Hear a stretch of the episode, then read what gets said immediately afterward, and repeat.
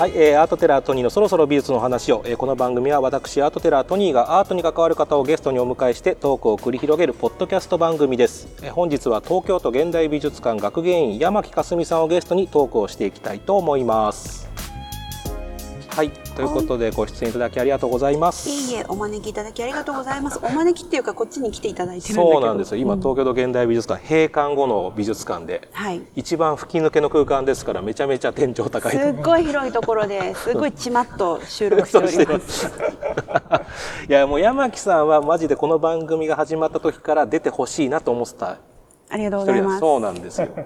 なぜ覚えてますか？あのちょっと本編入る前になんですけど、うん僕が一番最初に、まあ、横浜美術館でこう活動を始めたんですけど、うん、その後全く横浜美術館の仕事もなくなって、うん、超低迷期だった時に超低迷期だったんだ。よで美術館の学芸員さんとのコネの作り方も分かんないし、うん、っていう時に山木さんから連絡いただいたんですよね。うん、で別に友達になってくれ的なことじゃないですよ。そうななんかでもブログをなんか読んだブログを読んで、はい、作家を男性と間違えてたんだけど、実は女性作家だから、訂正してくれっていう連絡を入れました。でもなんかその後になんかでも、いらっしゃいませんかみたいな感じでしたよね。だから行きましたもん、俺。私そんなに親切なことしたかな いやいや多分そうだ。なんか多分やりたい。そう僕もそう結構気使ってた方だから当時、うん、そんななんかこう押しかけたりはしないので、うん、なんかこう呼んでいただいて、うん、で天美術館にその後行ってなんかそこから気づいたらなんかこうちょこちょこお会いするわりかしね、こう、あの、一緒にトークイベントみたいのをやっているので、うんうんそうなんですよ。だからあの時に声かけていただかなかったら多分もう僕は美術館との接点って一生ないんだろうなと思ってたので。そんなことないでしょ。そう、だから山木さん結構僕の中ではすごい恩人だと思ってますので、はい。今日はいろいろとお話できたらと思って。お願いします。そう。で、その頃は東京都庭園美術館の学芸員さんだったんですけど、数年前から東京都現代美術館に移っていた今何年目になるんですか？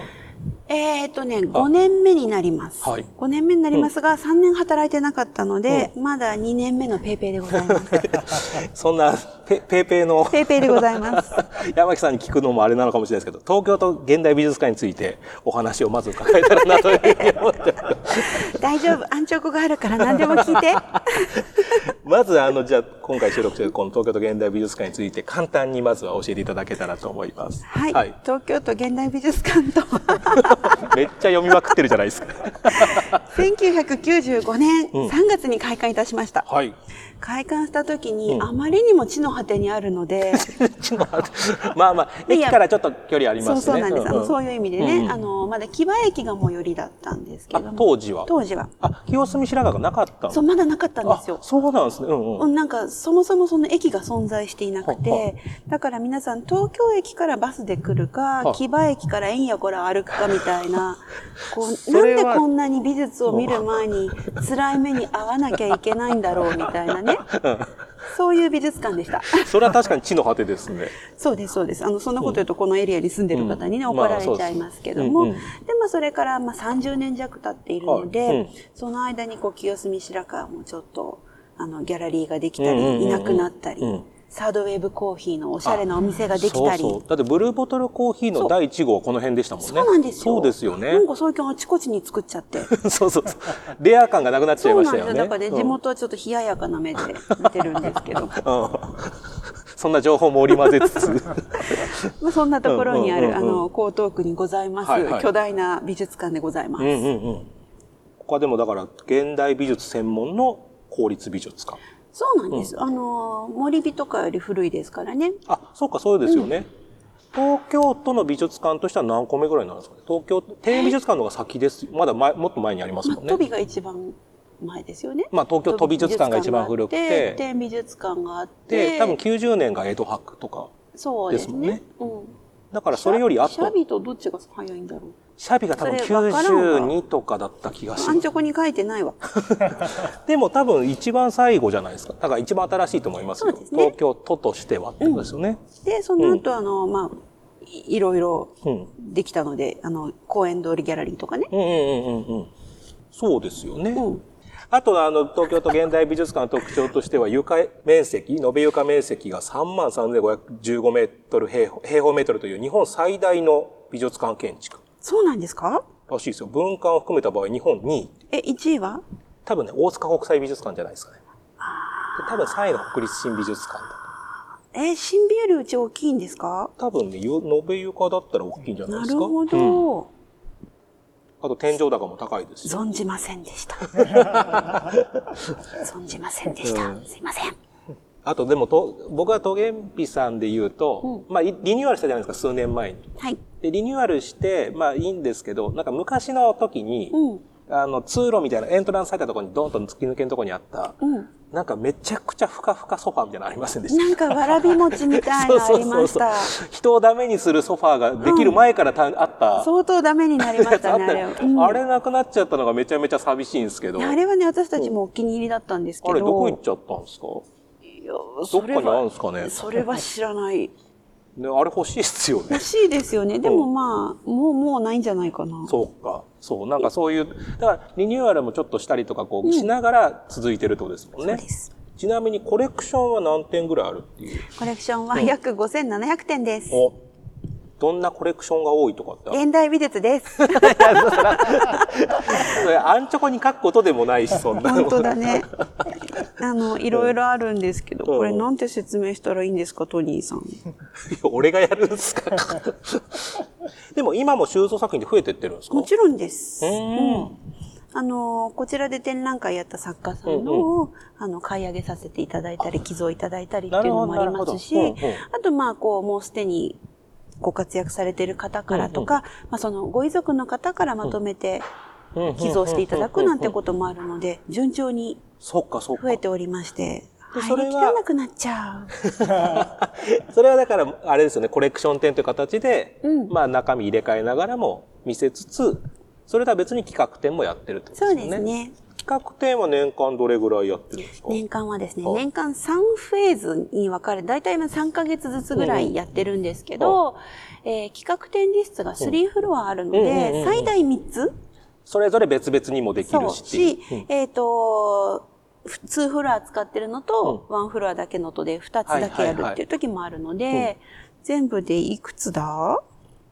例えば、今年度だと10あ、結みたいな感構やってまじですよね。これでもコレクションも今数えちゃったから、あ、そっかそっか。そうなんです。うちあの、うんよくね、美術館のコレクションって常設展みたいな言い方して、ずっと変わらないじゃないみたいなイメージがあるんですけどうちはあの、かなり毎回、こう、キュレーションが立った形でコレクションを見てる、見せてるので、コレクション展って呼んでいて、はいはいはいはいだからもう展覧会なの、なるほどなるほど。という、あの、誇りを持ってはいカウントしてみました。はい。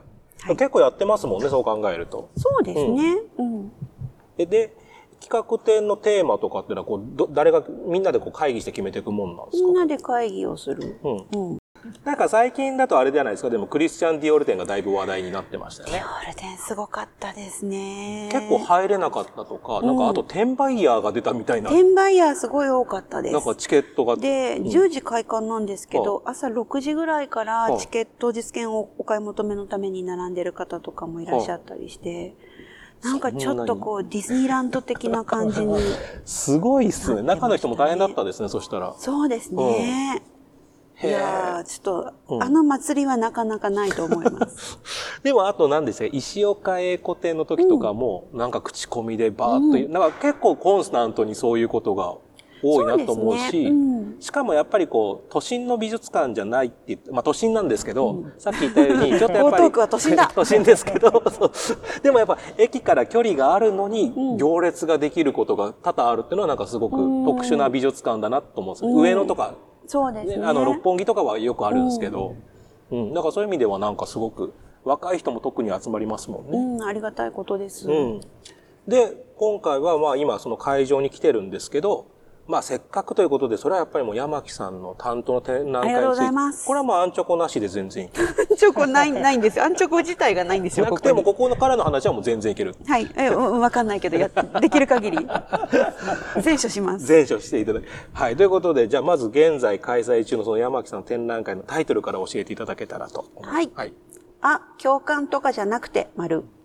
これはもう正式タイトルなんですもんね。正式タイトル、うん正式タイトル、鍵括弧付きで、あ、共感とかじゃなくて。うん。まずどんなタイ、なんでこんなタイトルなんでしょうともありますけど。これを企画したのが去年なんですけど、うん去年の6月に、えっ、と、越後妻有で、修学旅行に来た中学生が作品を触って壊しちゃうっていう事あり件ありました、あありまし。た。ねはい、この番組でも取り上げました。桑久保亮太さんの。そうなんです。よはい。うんうんそのニュースを聞いてとても心を痛めたんですが、うんうんうん。まあ、触って壊しちゃったことは、うんまあいいのよ。いいのよって言っちゃいけないんですけど。はいはいはい。まあまあまあ、そこはさておき、うんうん。その、触って壊しちゃった中学生に対しうて、ん。すごいバッシングが起こったじゃないですか。はいはいはいはい。その、中学生なんかどうせ美術わかんないんだから美術館なんか入れるなとか、うんうんうん。なんかね、すごくその、中学生、まだ子供の年齢の人に対して、うん。なんかもう、お前が弁償しろとか、うんうんうん顔を出せとか、うんうんすごくいろんなことを言ってうんうんうんいる大人たちがネット上にわんさかいて、うんうんそれがね、すごくびっくりしたんです。ああ、そのこあ、そっちの反応にってことですね。そう。え、そこまで言う？みたいな。うんうん。うんうんうん私たち美術館は、子供たち、中学生とかにも来てほしいし、うん。あとまあどうしてそういうことに至っちゃったかわからないけれども、例えばこう思春期のモヤモヤした気持ちがあったりとか、うん。お友達同士といるから盛り上がっちゃってついつい暴力的なことに出ちゃうって、うん。ありますよね。ありますよねっていうのもおかしいけどあってもおかしくない。うんそういう人たちも含めて受け入れたいって美術館は思ってるのに、うん何が嫌が勝手に分断させてるんだと思って、もうそれはもう本当に怒り心頭だったんですね。で、なおかつ、うえっ、と、コロナ禍で、うん多分修学旅行その前の年とか行けないような状況だったじゃないですか。ようやく行けた修学旅行。でも多分ちょっと例年よりも、なんかダウングレードしてたりとか。そうですよね。だって県内なわけですもんね。そう。いろいろ多分なんかこう、学校生活不自由あるだろ、この子たち。もうそりゃ鬱屈してるでしょ。かわいそうじゃないっていうのを全く考えてない、うんその大人たちの叩きっぷりに腹が立っうんて、で、その子供たち側からのセリフなんです。あ、共感とかじゃなくて、大人が分かった口聞くんじゃねえよっていう意味でつけたタイトルなんですね。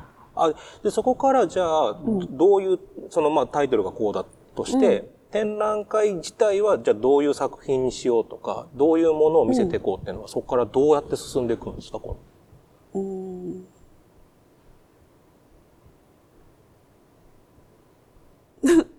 れ 何の時間ですか今あれ？いやいやいや、うんなんて答えたらいいんだろうと思う。そ、そんなね先にタイトルが決まったってことですか？展覧会ってどうやって作るんですかっていう質問って案外直球すぎて。そうか、びっくりしちゃった。いや、だから先にタイトルが決まったってことですか、まずそうで、すまずこの、あ、共感とかじゃなくてって言葉が浮かんで、うん。そこからだからどう進、そう、だからどう進んでいくのかな。本当ですよね。いや、タイトルが先、真っ先に決まっちゃったんですわ。うんうんうん。でも珍しくないですか？そういうことって。うん、大体タイトルから決まる。え、そうなんですか？これまでの展覧会。はい。へえ。間違いなくタイトルかキャッチコピーかから決まる。決めてるんだ。はいはいはいはい。で、なで、そこはど。うするの？まずコンセプトが決まるんですか？そうか。それとも、この、じゃあ、あ、共感とかじゃなくてっていうフレーズが思いついたから、うん。あ、あの作家とあの作家とあの作家に声かけようになるのか、どう進んでいったんですか？そこから。しばらく、共感ってなんだろうみたいなことをお考え続ける。ーはいはいはい。で、うん。なんか、誰を入れようとか、うん。作家は誰にしようみたいなことはしばらく考えなかったです。うんうんうんうん。まずその共感っていうその出てきたフレーズそう。に対して自分なりにこう、そうですね。はいうんうんその、子供たちをめぐる、まあ、まあ、中学生からスタートしてるから、子供たちをめぐる状況として、なんかどんな、なんだろうし、ことに着目しなきゃいけないかなとかっていうことを先に考えていって、で、えっ、と、どの作家さんだったら一緒に考えてくれるかなって言って探すっていう感じかな。でその今回のその共感っていうのは、その時に山木さん的にはまずどういうことを思いついたというか、どうなんか思い立ったんですか？その共感っていう言葉に対して。パドゥン？全然共感してもらえなかった。いや、だから、まあ共感って言葉もいろいろとあるじゃないですか。で、多分、えっと、わかった。僕だって共感っていうと、なんかシンパシーとかの意味だから、うんなんかどっちかというとハッピーな感じなうんうん印象を受けるんです。まず共感って言葉だけだったら。確かに。なんか共感する、共感できてよかったね、みたいな。うんでも多分今回、まあ僕は展覧会で先に見さ、すでに見させてもらってたんですけど、なんか共感っていうタイトルだけど、みんな共感してねっていう感じではないなっていう。この展共覧会。感しなくてもいいよね、みたいな。できると思ったら大間違いだぞ っていうのがそうそうそうそう。うんまあじゃあとかじゃなくてって言ってるから多分そういうことなんだなと思うんですけど、うん共感をしてほ、だ展覧会としてはまず皆さん、まあ展覧会本当にどう受け取ってもいいと思うし、うんうん作品をどう受け取ってもいいと思うんですけど、この展覧会通じてまずそもそもだからメッセージとしてはどういう感じで進めていったんですか？まあね、共感ってハッピーなものじゃないですかって今トニーさんおっしゃったけど、本当そうなんだよね。で、なんだろう、もしかしたら世の中のマジョリティみんな共感ってむしろハッピーなことに結びついている言葉かと思うんだけれども、それがハッピーに取れない時期だったり、うん。人だったりっていうのはうんうんうん。必ずいるはずでうんうんうん、そういう人たちに向けてうん、あの、大丈夫だようんうんうんうん。って言いたいっていうのがうんうん。メッセージなんですね。これだからすごいなと思うのが、うん展覧会って多くの人に来てほしいというのが多分、基本的にどの美術館も。目標じゃないですか。ってことはやっぱり本、本来っていうかそれが正しいのか分かんないけど、うん。人がたくさん来てくれる展覧会を企画してほしいんだと思うんですよ。美術館側としても。うん。でも今回の展覧会って、うん。そうじゃない人に多分こう、目線がいってるのが、僕はちょっと新鮮だったというか、なるほど。共感ハッピーっていう人を呼べば、なんか言い方すごい悪いですけど、うん。インスタ女子がいっぱい来るし、悪いわ。それで今回もまた行列できるし、ディオール店のように、ディオール着れて、いや別にそのディオールバカにしちゃダメだわけじゃないけど、うん。でもそれが多分美術展としてなんかバズったりとかうん。人が来てっていうのが一つ指標じゃないけど、はい。なんか目標のような気がするんですよ。うん。だけどこれをちゃんと都立の美術館が、うん。こっち側をね、しかも夏休みに、うん この人が一番来るであろう夏休みに、うんこっち側に手差し伸べたっていうのはなんか僕はすごく新鮮だったなと思って、うん。まあ山木さんの思いももちろんあったと思うから、これからいろじゃあどういうさて作品があったのかと聞きたいんですけど、うん。うん。これのじゃあ企画を考えましたって言って、美術館にうんよく提案した時に、企画通ったよねって話ですよねそうそうそうそう思う。確かに。どうなったんですかそれは。確かにね。うんあのね、うんそれすごくいいポイントついてますね。うんいい質問ですあね。本当ですか？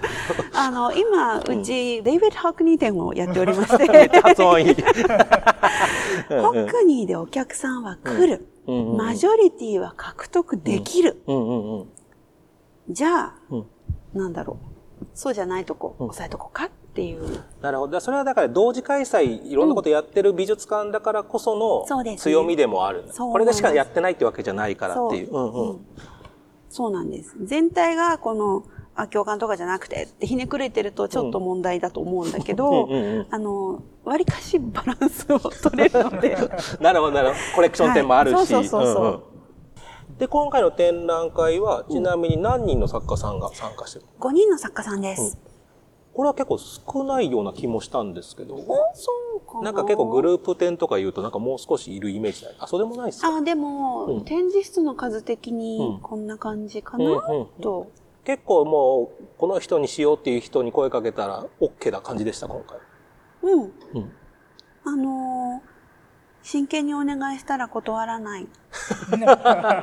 なるほど。うんう真剣に今お願いしました。回は基本的に皆さん新作を作ってくださった感じそうですか？ですね。あの、ん旧作を再構成の方もいますが、うんうん新作もあります。ということで、今回はその作品を実際に会場回りながら、はい。ちょっと紹まあ見れないですけどね、ポッドキャストだからね。そうですね。雰囲気、あ 雰囲気。味わってはいいただこうかなということで。わかりましたはい。いいですか？もちろんはい。じゃあ移動しながらいろいろと見ていきたい足。しびれたんですけど。今ね、あの、座りながら、ちゃぶ台の前でやってましたからね。はい。はい、じゃあ移動しましょ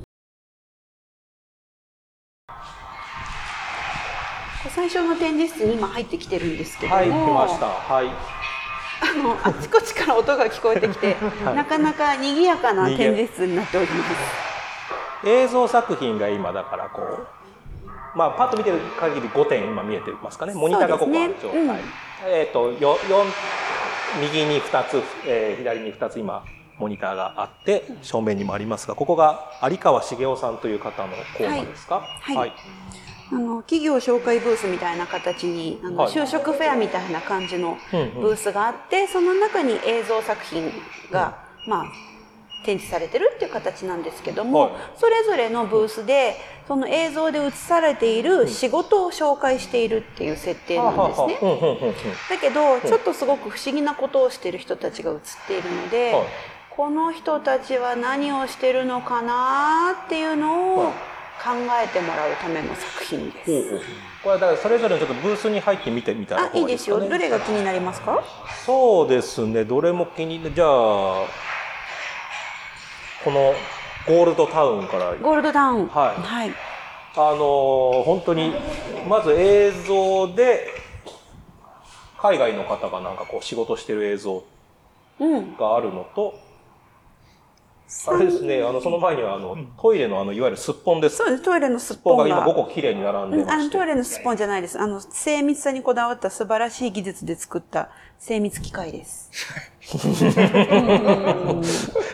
あの、まあ、そうか。そういうせ設定。絡みづらいなみたいなあの、そうですね。映像じゃないから、なるべく伝えたつもりでいるんですけど、今今みんな頭の中が混乱したと。はい。トイレのススポンです。ポ風に見えるけど、どこれは精密機械なんですね。そうなんです。はいで、これを使って、えっ、と、海の底を抜こうとしてるのかな。なんかすごく不思議な行動をしている人が映ってる映像作品が流れてます。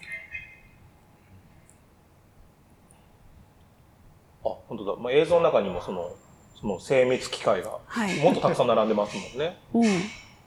だこれはその、その、まあ、この企業のお仕事風景が。そうです、そうです。おはようございます。あ出勤風景というか。これ意外とみんなね、ぼーっと見ちゃうんですよはいはいはいねは。映像作品ってなかなか見てもらえないんですけど、お客さんに。なんか、うっかり見ちゃうっていう人が多いです。これは。確かに。だからこの企業ブース風なのがいいのかもしれないですよね、ねなんか。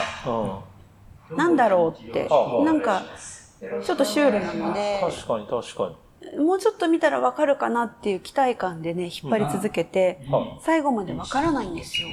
これは本当にわからないですね。わからないと思います。わからないように作ってあるってことですか？うん、あの作家さんの頭の中ではうん。ちゃんとこうストーリーというか整合性があるんですけはい。ど、それをあの当ててもらうわけじゃないから、はあえて分かりにくいようにうん、ちょっとこう曖昧さの向こう側に持っていく感じうんで。作ってる映像なんですね。で、なんでこういうのを作ってるかっていうと、やっぱりこういろんなことを、まあ、お仕事がまさしくそうだけど、はい。効率よく、うん。テンポよく、んうんうんなんか合理的にうんうんみたいに生きることを求められがちじゃないですか。いや、それだけじゃないよねっていう、うんそういう深いき意図に基づいてこうなっているみたいです。だからこうそうやってこうだ架空のお仕事を、うん。まあ、紹介するみたいなことをこの有川さんはよくされてるんですか？そうですね。うんうんうん。あの、全然違うシリーズも作ってるんですけど、はい。今回はそれを出品してもらいました。これここの展覧会のために作った作品ですか？これはこれはまこれね、えっ、と、ゴールドタウンは小金町で収録しています。あの僕見はよくたことある行ったことある場所でした、うん。はいなんなら一回あの天野さんとここで収録しました ですよね。天野さんエリアですよエリアねで。すから。はい。えー、ほらこれは別にだからこれをなんかそのここに来て答えを知ろうとするものじゃないってことですね。こうそうですね。うんこれね、展覧会自体うんが、効率よく答えを求めるなってういう感じになっているので、うん。その、あ、共感とかじゃなくてっていうのが展覧会タイトルで、うん。えっ、と、見知らぬ人を想像する展覧会っていうキャッチコピーがついてるんですね。わかんないんですよ。うん。本当のことはわかんないけど、うん。でも極力他の人のことを想像して知ろうとすることはすごく大事だよね。うんうんうんでも完璧に分かったとは言えないよねっていうそ,、そこのこう、なんだろう。あニッチなところをついていきたいっていう展示なので。これもなんか一見、ああ、なんか測量の仕事ね、みたいにないるんです。けど、ははい。いはいってなるんですけど、な何測ってんだって。うんうんうん。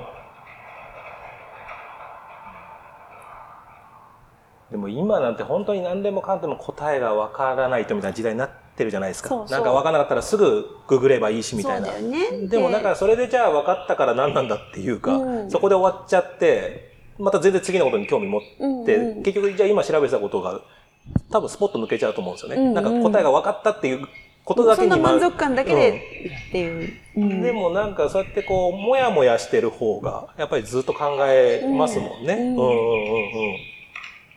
今回はこの方の新作もあるんですよ新ね。作あります。新作こちらです。はい。え新作のタイトルはディープリバー。ディープリバー。深い川。深い川っていうとなんかすごく、うんあの遠藤周作味がありますが、あの、うんこのエリア深川エリアというああ、なるほど。地名でございますので、新作はディープリバーで。なんか金網のなんかこう、囲われてるところに今モニターがあって、えー奥になんか YDA417 ってなんか電光掲示板に出てますけど、まあこれもいよいよなんかいろいろといよいよ。謎が多すぎてこれは仕事とかではまたさっきのシリーズとはまた別でってことうん、でもこれも、この仕事なんで、この彼女たちが今やっているモニターに映ってることがはい。仕事だと考えてみたら、一体彼女たちは何をやってるのかなっていうのを想像してみてくださいっていう作品ですね。あこれはこの展覧会のために？そうです。ここで収録してるので、ここあなるほどなるほど。あの、ほら、映ってるでしょ？この同じ作はいはいはいはが。い。本当だ本当だ。他の展示ができてから急いで撮って、急いで編集して、このだから設営中に撮ったってことですか？そうです。結構大変ですね これはね、楽しかった。まあ何よりです もうなんか謎の滑車を使って何かを持ち上げてる感じのうん。なんか封筒が地下からなのか、どっからか届きました。で、それを、本当に確かにこれは見入ってしまいますね。うん、なんかね、わ見てたらオチがあるんじゃないかって思っちゃうんですよね。はいはいはい。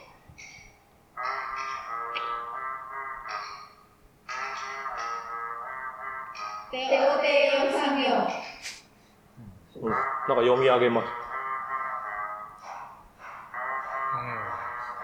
あの本当に見入っちゃって、うん番組上本当は無音が続くんですけどいいい感じでモニターから音が流れてるんでなんとかななってくる謎の音がね、聞こえてくるんですけど。うんあの、5作品あるので。はい。え、これはじゃあ、えっ、と、ずっとループして流れてるってことですね？うん。へえ。これもやっぱだから答えは別にこうみんなで。けど、でも考えてみようっていう作品です。え、でもこれ、え、ちょっと待ってくださいね。はい。これはなんか答えを、あれだったら、あの、全然ネタバレになっちゃうんだったらうんカットをするんですけど、うん。これ柱だと思思い込んでたんですけど、うん。ここに柱ないから、これ立てたんですか？この柱ごと。うん、この柱いつもあるよ。あ、あるんですか、うんえ、じゃあ柱の中にあれ開けたんですか、うん。え、柱の中に？うん。え？どういうシステムなんですかそんなわけなくないっすか？いやいやいやいやいや。ええなんで騙されなきゃいけないいやいやいや、もう30年近く前に建てた美術館はこのディープリバー収録のために変なところに点検口があるんですね。おーそういうせもう設定とか設定とかじゃない。わかりました中の人とかいない。中のわかりましたさあ次の場所にやってみます、はい山本真紀子さんはい、じゃあお家入りましょうか。はいなんかちょっとでかいプレハブ小屋みたいな感じにも見える。プレハブ小屋な感じですね。はい。あの、イメージとしては、うん。なんだろう、昔話のおじいちゃんおばあちゃんのお家みたいなのを、はなんだろう、舞台でやってる、その、なんだろう、大道具みたいなイメージですか、ね。かかき割りというか。そういう感じで作った空間なんですが、は山本真紀子さんご本人のお家をそのまま、そのままというか、はまあ、あの、形とかちょっと変わってるけど、はいはいはいメージして作りました。ここにね、写真もあるんですけどね、はいあ本当これ山本さんち山本さん家お邪魔してるっていう設定です、これは。えー山本さんはどんな方なの？なんかちょっといろんなものが結構散らばってるというか。うん。は山本さんはね、なかなかこう、紹介しづらいタイプの人間なんですが、は落とし物を拾うのが好き。い。ほうほう。うん。でほうほう、えっと、植物が好き。はいはいはあと、うん巨人が好き。い。真ん中だけ普通だったんですけど。真ん中だけ普通でした はいはい。なんか1番目と3番目がちょっとなかなかなあのどういうことってなりますけどえ落とし物を拾うのが好きって落とし物を拾うのが好き。どうどういうことですか？街中で拾ってくるってことですか？そうです。落とし物を？そうです。昔から好きなんですか？ね昔から好きですね。10年以上それを作品化したりとかしています。誰誰かが、うん。まあ、いらなくなって捨てちゃったものとか、うん。たまたま失われてしまったものとかは、はいまた次どっかで役に立つっていうのが彼女のコンセプトなんですけうんうん。うん。ど、まあ、例えばロンドンで拾ってきた落とし物はを日本でなんか作品のパーツに使ったりとかっていうああははははえそれはもう落とし物だったら何でもいいんですか？なんかルールは例えば布状のものだとか小物とか何でももいいんじゃないかな。その辺も全部落とし物なので。あここにあるものは落とし物なんですか、落とし物なんです。へえじゃあ人によってはあ私が落としたやつだってのはここで見つかるかもしれないですねどうですかね、これは。まあ、もしその場合はちょっとご相談いただいたら、あの、勝手に持ってかれると困るのうんうでん。そうですよね、うん。えそれを作品にすじゃあ落とし物が好き。で、うん。その落とし物まあだから実際自分家にこれがあるそうそうそうそう。あったわけなんですね。そうです。今回この展覧会のためにそれを持ってきてる。うん。えで巨人が好きってのはどういうことなんですか？そのもう一個。あの指さされてもあのはいあの皆さんわからないですけど。はいはい僕の目の前にあのめちゃめちゃでかい歯がありますけど。うん。これ巨人の歯ってことですか？巨人の奥歯ですね。巨人の奥歯。当たり前のように。奥歯ですあはいよね。はいはいはい。じゃあちょっと、はい。あの、じゃあ靴を脱いで、靴を脱いではい。これどう進んだら絡まないあ大丈夫全然問題ないです。奥歯です。うんまあ。ちょっとまあ今まだちょっと僕もこう共感ができてないです。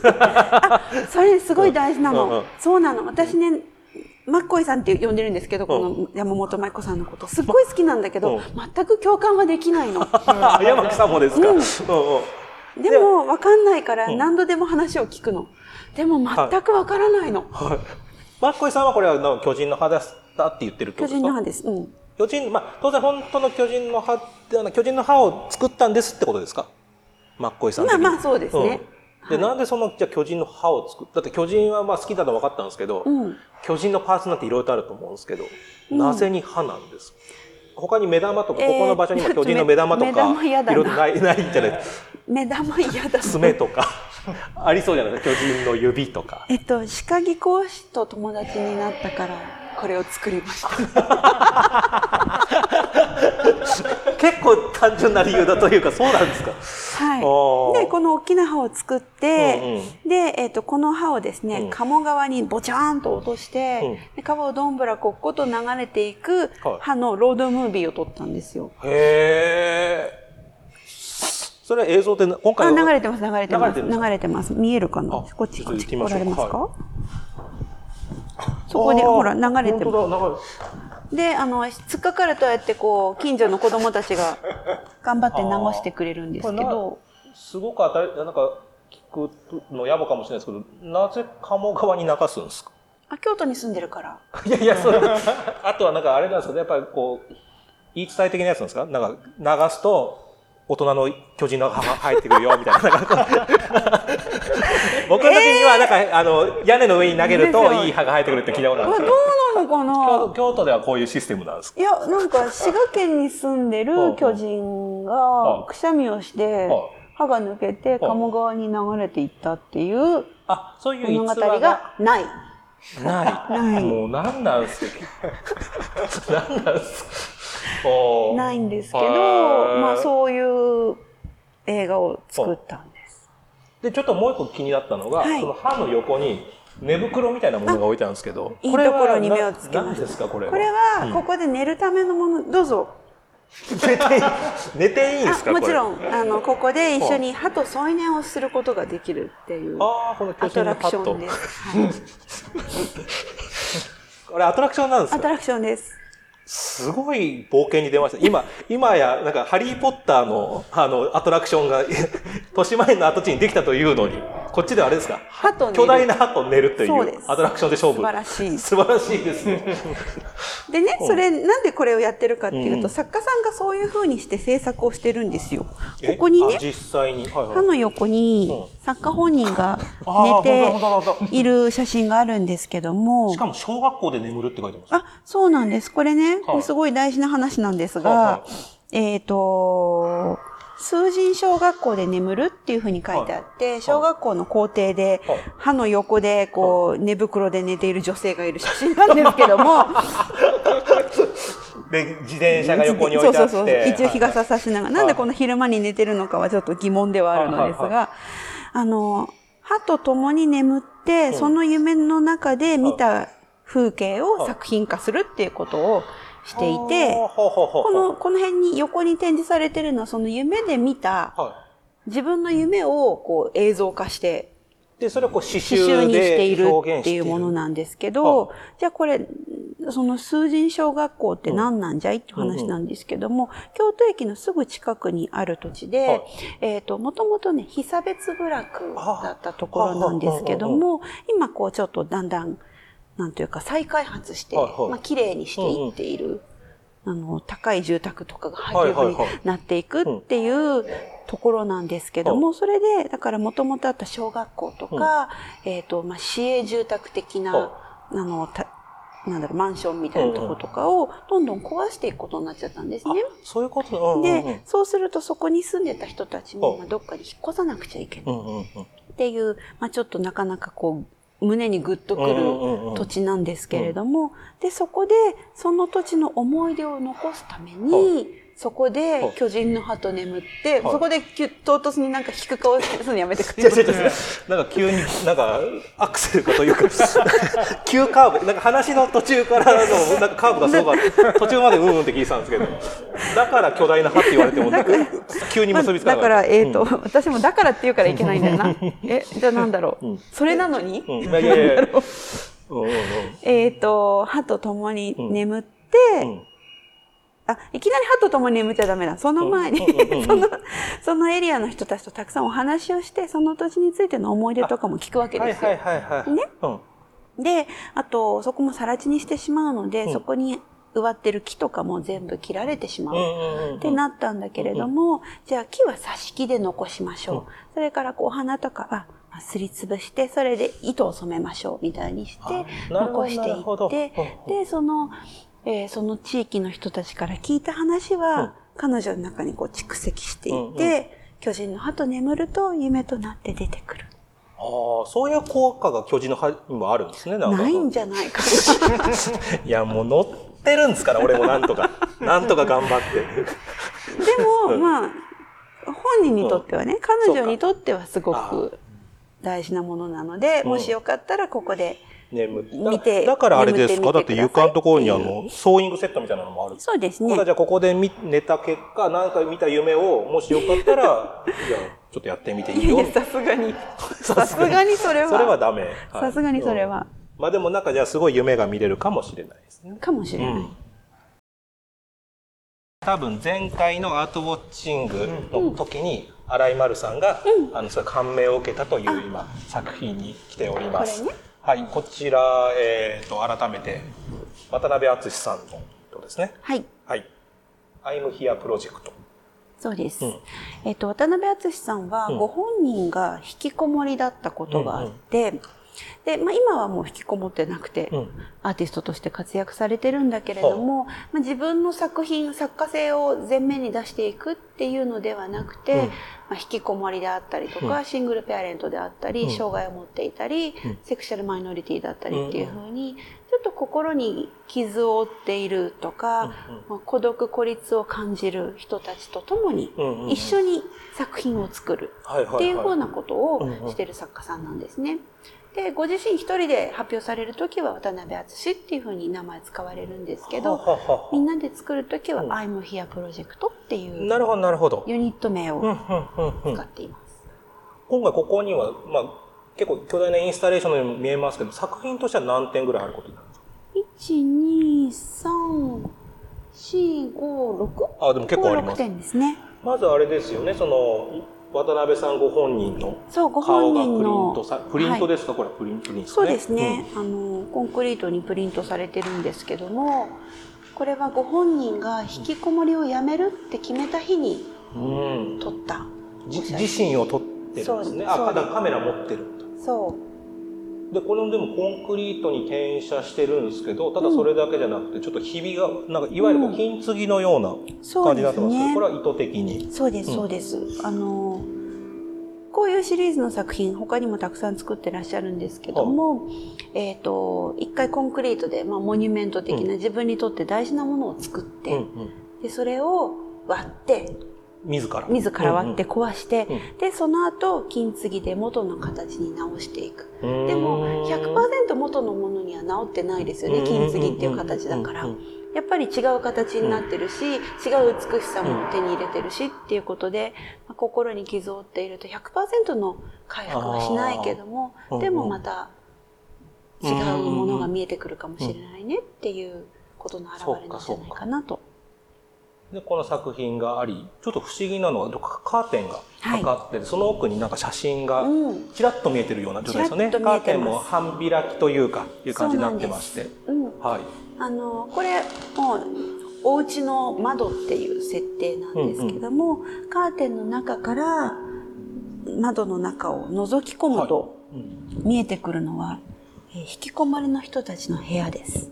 これ実際のってことです実際の、えっと一番右側にある2点が渡辺さんご本人が引きこもっていた時のお部屋の写真なんですけども、生々しいっていう言葉があれなのかわかんないですけど、まあ本当にそう本当にその時を撮ったりとそうです、そうです。んうんうん。で、でもまあ自分の紹介するだけだとなんというかこう、老悪的というか、なんかこう自分のき傷を見せるだけみたいになってしまうんだけれども、そうではなくて、他の引きこもりの方にも呼びかけて、あなたも自分の部屋を見せたかったら提供してください。で、ははははそれで一緒に写真集を作りましょうっていうプロジェクトをしたんですね。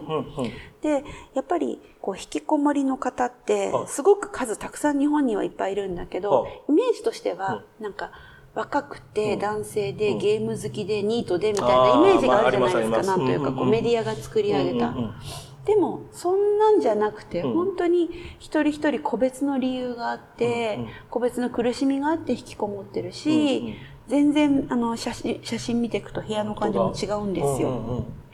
でその本当に写真一つ一つ部屋一つ一つにその人生が一個ずつあるっていうのがすごく伝わってくるので、まあ、これを見て、うん引きこもりの人たちそうかこういう人もいるんだこういう人もいるんだっていうことにうんうんうんうん心を寄せてほしいなっていうことで、えー作った写真集なんですね。で今回の展示ははい。この人の家を覗き込むっていうちょっとこう罪悪感であったりとかうんうんうんうんいいいですか？っていう気持ちで見るっていうのもちょっと仕掛けてるっていう感じかな。うん。結構なんか面白い面白いって言い方はちょっとあれかもしれないですけど、まあ例えば自分は引きこもったこともないからあれですけど、うんじゃあ自分の部屋取れって言われ それ言うと僕実家がそもそも家部屋がないんですよ。ああ引きこもれなかった。なかったです。だから兄弟との部屋もないんで、なるほどで団地なんで全部、うんうんあのそれこそ全部襖ですし、うんうん逆に引きこもりの人と違って自分がどんだけきつくても家族と絶対顔を見合わせてなきゃいけないから、空気読むようになっちゃって、うんだからそれはそれでしんどかったなっていうのはあるんですけど。まあでもなんかそれに慣れちゃっててだからなかなかオフになれないのは今もそのうん。なんか名残な気がするんですけど、うんうんあまあそれとはちょっと別ででも、まあ、今自分で一人暮らししてますから、うんうん。部屋の写真撮るって言ったら綺麗に片付ける気がするんですけど、うん。結構皆さんそんなに片付けてないのを撮ってるのがすごく新鮮な感じしました、すごい赤裸々な感じですよでね。ね。だからやっぱりさすがに撮撮りますって言ったらもう少しこう片付けるのかなと思ったけど、うん。結構皆さんさらけ出してるんだなっていう印象ですね、これを見ると。そうそう。であのなんというか散らかってるタイプの方もいるし、うん。逆に何にもないお部屋とかもあるんですよ。うんうんうんうんえーこれはでも興味深いんですけどこれとまた真逆に一番やっぱ目立つのがその作品としてうん。巨大な月がスクリーンに、月様、ははいい。でこちらにもちょっとまた別のちょっと月の写真がたくさんある、はい。なんか屏風のように仕立てられているものがありますけど、月はこれはどういう？これはですね、うん。渡辺さんがあのコロナ禍で、うえー、と緊急事態宣言、はい。でみんなお家にいてくださいね、うん。ステイホームの時に始めたプロジェクトなんですけども、まあ、コロナの時って、まあ、夜遊びせずみんなお家に帰って、うんうん。でもうなんならこうリモートワークしてて、学校もお休みでみたいな。ステイホームでしたからね。そう、うん。だからこう家族関係とかすごい辛いうちはあったと思うんですけども、うんその時に、まあ疑似的にみんなが引きこもりだった。うんなるほど、うんうんうんでその時に、まあ、引きこもりに限らず、んえー今孤立孤独を感じている人たち一緒にやりましょうっていうふうに呼びかけて、えー応募してくれた人に、はい。お月様の写真をスマホにつけて撮れる、はえっ、となんていうの？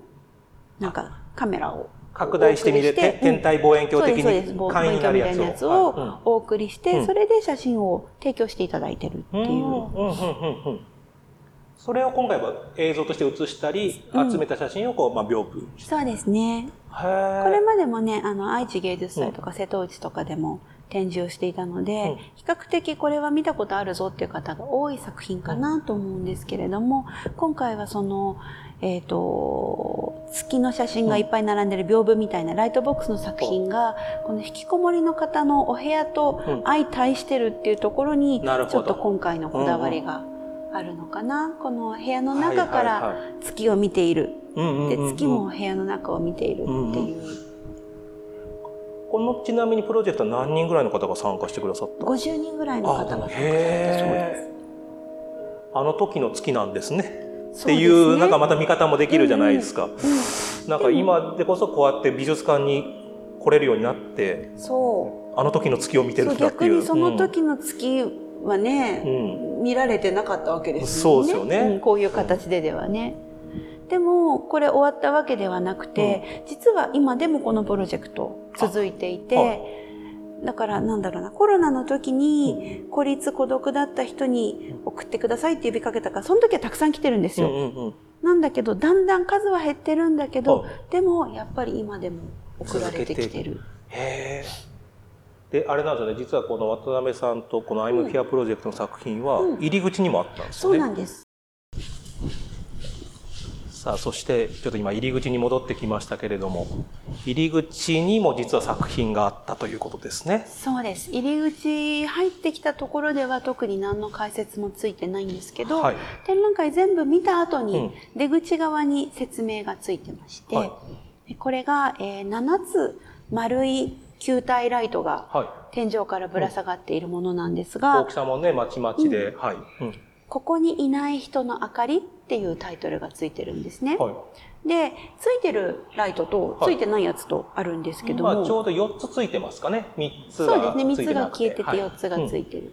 これ、えっ、と、オンオフをしているのは、はい。私たち美術館でもなく、はい。アーティストでもなく、はえー今、引きこもりをされている方とか、うんうんそういうこう、自分で孤独孤立を感じている人が、は美術館には来ないけれども、操作をしてくれている。い、スイッチを持ってるってことですか？そうです。だから7人いるってことですか？そうです。7人それぞれが持ってて、うん。でその人が押したらこう連動するってことなんですか？そうです。その人たちはここの様子は見えてるんですか？あ、はい、えっ、と、うん。カメラがあるので、ああそうなんですか。一応それで、あ私が押したらついたっていうのを確認できるようになってます。